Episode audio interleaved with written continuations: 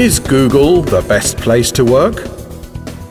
According to Fortune magazine, the best company to work for is Google.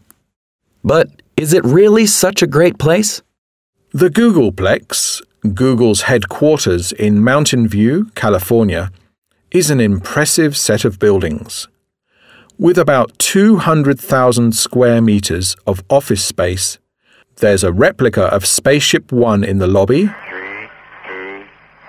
a dinosaur skeleton in the gardens, and a playground slide that will take you from one floor to the next. The building was completed in 1998.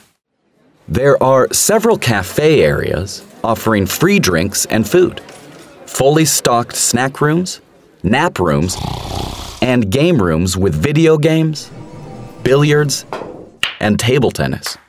There are free bikes and scooters, so employees can get from one building to another, as well as a gym, a free laundry room, 2 small swimming pools, and several sand volleyball courts. There's also a sports complex with a roller hockey rink, basketball courts, a bowling alley, and a mini-golf putting green, not to mention the subsidized massages. 100,000 hours were provided in 2012. So, what's the idea behind all this fun? As one manager explained, the main reason for having so many amenities is to encourage productivity and creativity. While employees are relaxing, they can chat about their projects and get feedback on ideas, and hopefully create something that makes the company even more money. This may sound like a dream job, but not everyone thinks it's such a great place.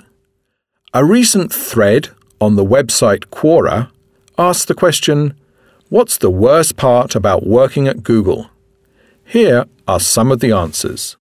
I worked at one of the larger non-MV Mountain View campuses, and the only intellectual stimulation I encountered in my time there was the interview process, said one ex-employee. There was no discipline in the offices. People chatted about random things on the emailing lists, often insulting each other, said another employee.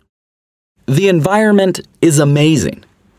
People are smart and decent, and Google's mission is something to be proud of as an employee. However, if you enter the business thinking that you'll somehow have a hand in steering that mission, it's not the place for you.